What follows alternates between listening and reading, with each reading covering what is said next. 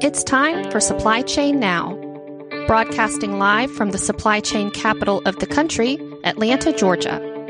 Heard around the world, Supply Chain Now spotlights the best in all things supply chain the people, the technologies, the best practices, and the critical issues of the day. And now, here are your hosts. Hey, good morning. Scott Luton here with you on Supply Chain Now. Welcome to today's show. On today's show, we're continuing a new series this week in business history.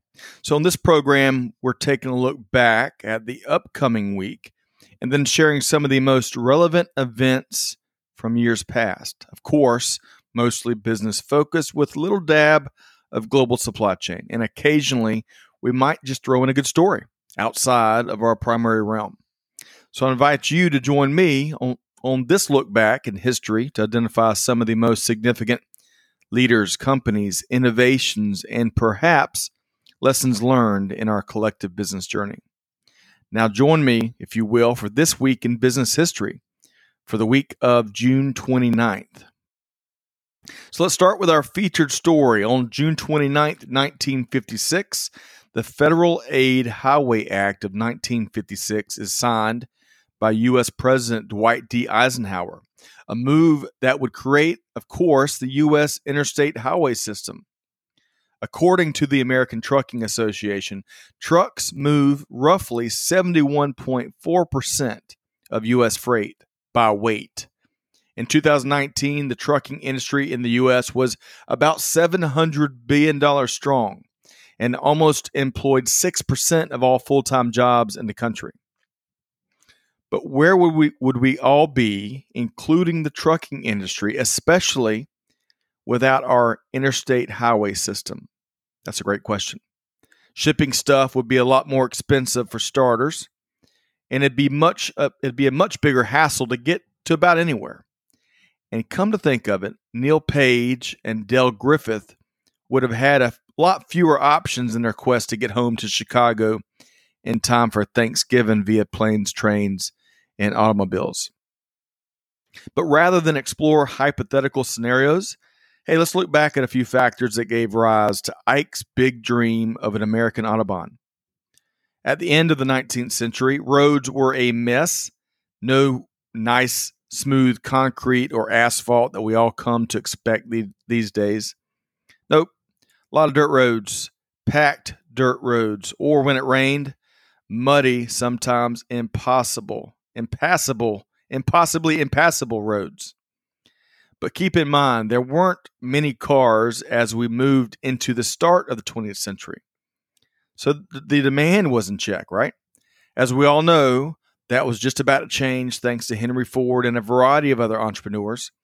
It's been estimated that there are about 250 million cars and trucks in the U.S. these days with the U.S. population at about 328 million people, that is roughly one vehicle per 1.3 people.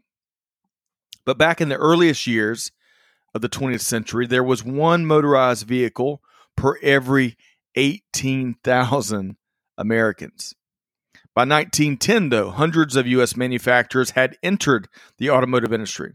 By the 1920s, Ford, General Motors, and Chrysler were deemed the big three manufacturing a dizzying array of vehicles, and Americans were buying them left and right. The Great Depression certainly slowed things down, caused most of the car manufacturers here in the States to shutter. World War II would also massively intervene. But come the late 1940s and certainly the 1950s, happy car buying days would return. Interestingly enough, President Dwight D. Eisenhower would be sworn into office in January 1953. And as Ike set up shop in the White House, he brought with him a grand vision to transform American roads. Two key events that President Eisenhower would experience firsthand were critical to how he viewed this infrastructure need in the U.S. First up, in 1919, then Major Eisenhower, a U.S. Army officer, was part of a transcontinental Army convoy that traveled from Washington, D.C. to San Francisco, mostly using the Lincoln Highway. It's been said that due to the road conditions, the, the large convoy averaged five miles per hour, which explains why they left D.C. in July 1919 and arrived in San Francisco two months later. Two months later. As was a major part of the plan, this illustrated to the American people the need for better roads. Secondly, critical to Ike's determination to make a major investment in U.S. highway infrastructure, his time in Germany during World War II, where he saw the Autobahn network's efficiency firsthand. With those experiences in mind and, and determined to make an early impact, President Eisenhower pushed for action. Now, keep in mind, the president wasn't the first to dream of a national highway system, and there had been past presidents set for, for a national system of highways. The Federal Aid Highway Act of 1944, for example, laid out a plan for a 40,000 mile national system of interstate highways. But the catch, and the reason why nothing happened, it didn't include any specific provisions as to who would pay for those miles and miles of nice roads with the Federal Aid Highway Act of 1956, which was passed by Congress and signed by the president. The bill allocated 26 billion in funding, with the federal government covering 90% of that. On a side note, the legislation passed was also referred to as the National Interstate and Defense Highways Act. That's right, President Eisenhower believed that the U.S. military would need a better way to move troops and equipment in the event the country was invaded. Thankfully, that lead uh, that need rather has never been tested. Okay, so now that we had a highway bill and money in 1956, guess who was the first state to break ground? The Show Me State. That's right, Missouri would break ground on August 13th, 1956, on what would become I 70. Its neighbor, Kansas, would follow suit and begin its part of I 70 the following month. But as President Kennedy came into office in 1960, the burgeoning national system of interstate and defense highways was facing more and more opposition. Cost overruns were at the top of the list of complaints from across the nation. And in urban American cities, the clamor was more about how the interstate construction was disrupting established communities. In many cases, families and businesses were being relocated to make room for roads.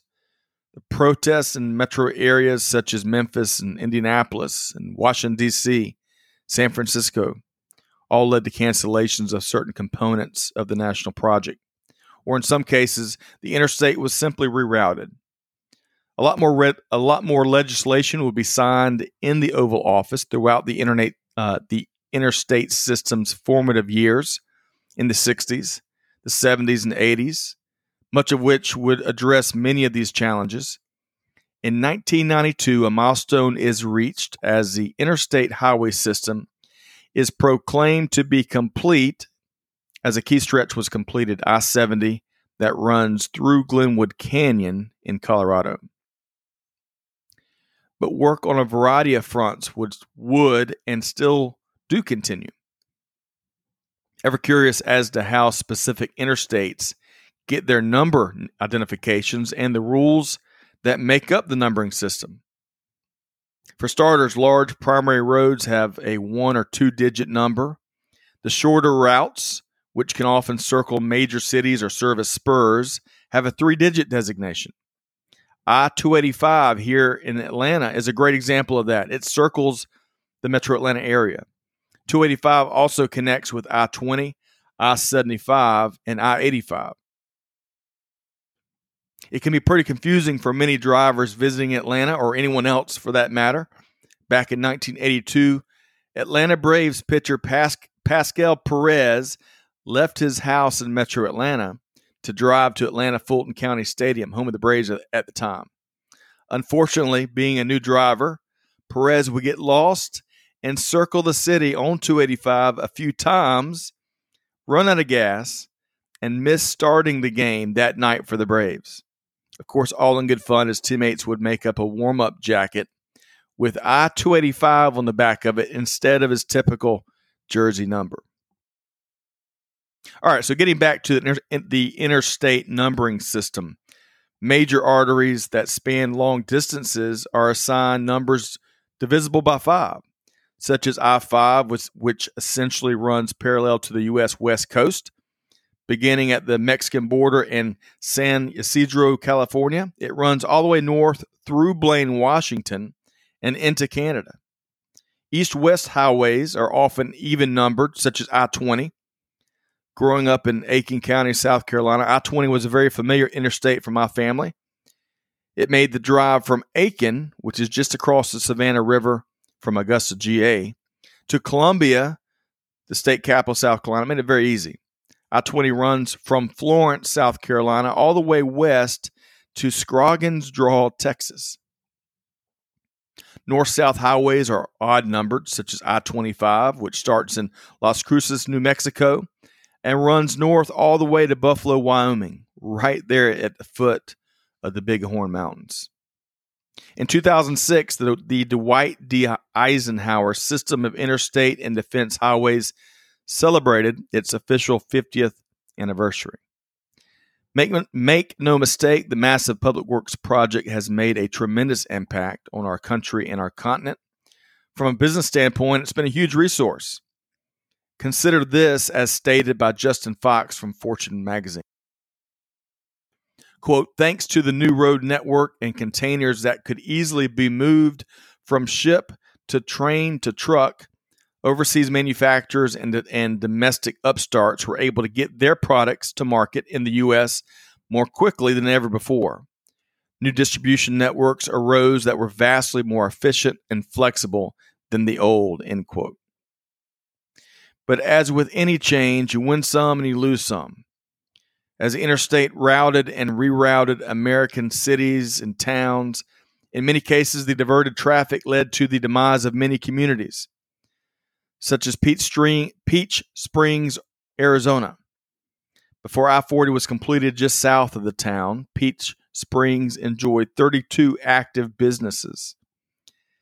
As of 2018, only two active businesses could be found in Peach Springs.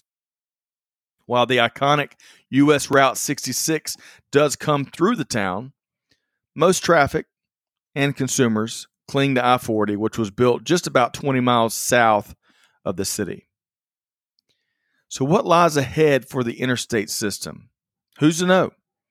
I would say probably more construction, certainly more autonomous vehicles. In fact, interstates will really be able to help us out there as we continue to develop, to develop that technology.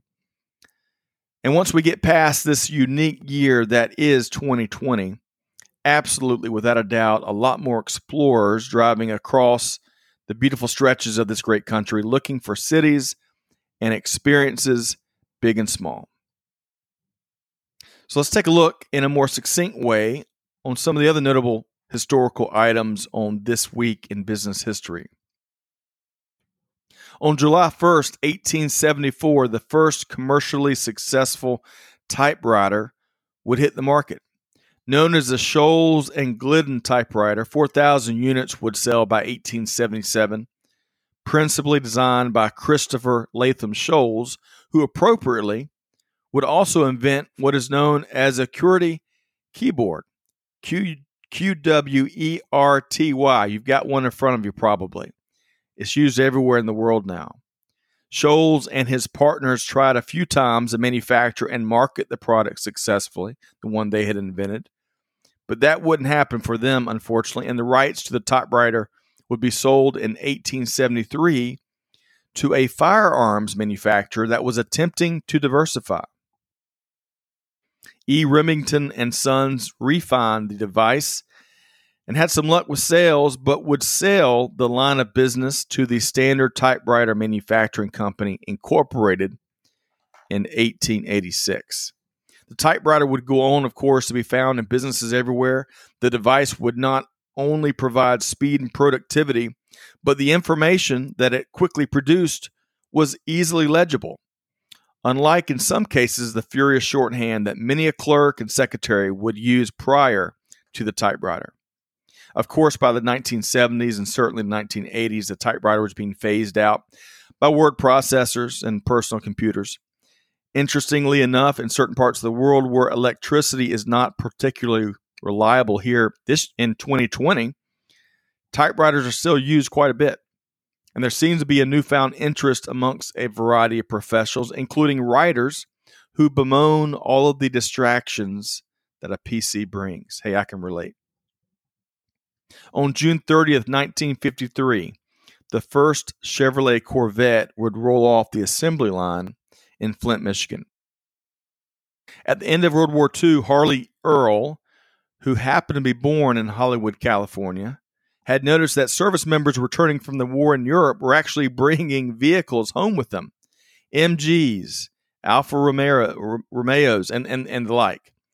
He would eventually kick off Project Opel, which would deliver the automotive classic known, at, known worldwide as the Corvette. General Motors would make 300 Corvettes in 1953. They were largely hand built, and each of the vehicles had white exteriors, red interiors, and a black canvas top. In 1954, almost 4,000 Corvettes were built, but almost a third of the vehicles didn't sell by the end of the year. Initially built in Flint, Michigan and St. Louis, Missouri, Bowling Green, Kentucky has been the exclusive home of Corvette manufacturing for more than 30 years. And the Corvettes, well, they did catch up, sales caught up, they became immensely popular amongst Americans and worldwide. And since the plants right there in Bowling Green, Kentucky started up in 1981, it's produced more than 1 million Corvettes. On July 2nd, 1962, the first Walmart opens for business in Rogers, Arkansas. 44 year old Sam Walton, a former JC, uh, JC Penney employee, had run a five and dime store for years, which was actually a smashing success. One, wanting to do even more to serve his customers, Walton would find success with the first Walmart in Rogers, a city in Benton County, Arkansas. Five years later, Walton would have 24 stores across the state, and of course, the rest is history.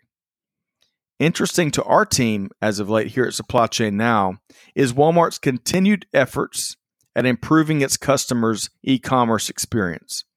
It'll be interesting to see how the Walmart Plus program and the new alliance between Walmart and Shopify stack up against Amazon in the months ahead. And finally, on June 29, 2007, Apple Incorporated releases its first mobile phone, of course, the iPhone. As much as the telephone, the automotive, the PC, and other legendary inventions have done, the iPhone certainly changed the world when it was released in 2007. Apple's only other handheld device at the time in 2007 was the iPod. Hey, do you remember those? I barely do. The dominant smartphone device manufacturers in 2006, the year before the iPhone release, were Nokia, Research in Motion, which is, of course, the company behind Blackberry, and Motorola and Palm. Do you remember that? Do you remember the Palm Pilot? All the major product, uh, all the major products looked largely the same. You know, you got your screen on top and physical buttons on the bottom. The iPhone moved it all to a touchscreen, setting the standard for the industry for years to come. And the iPhone had plenty of skeptics. Then Microsoft CEO Steve Ballmer told USA Today in April 2007, quote, there's no chance that the iPhone is going to get any significant market share, end quote. Jim Balsillie, co CEO of Research in Motion, again, the folks behind BlackBerry, said at the time in 2007, he told the Wall Street Journal, quote, it's okay. We'll be fine, end quote. Of course, the iPhone, which would sell 6 million in its first year, would turn the smartphone industry on its head and it would change Apple forever as well, becoming essentially its flagship product around the world. Hey, that wraps up our look at the week ahead from a business history standpoint. Those were some of the stories that stood out to us. But hey, what do you think? What stands out to you? Tell us. Shoot us a note to Amanda at supplychainnowradio.com or hey, join our Supply Chain Now Insiders group on LinkedIn. Share your feedback and perspective there. Hey, we're here to listen to you. I hope you've enjoyed this third edition of This Week in Business History, focusing on the week of June 29th. Hey, on that note, be sure to check out a wide variety of industry thought leadership, live streams, webinars, podcasts, you name it. SupplyChainNowRadio.com. Find us and subscribe wherever you get your podcast from. Hey, on behalf of the entire team here at Supply Chain Now, this is Scott Luton wishing all of our listeners nothing but the best. Hey, do good, give forward, and be the change that's needed. And on that note, we'll see you next time, everybody, on Supply Chain Now.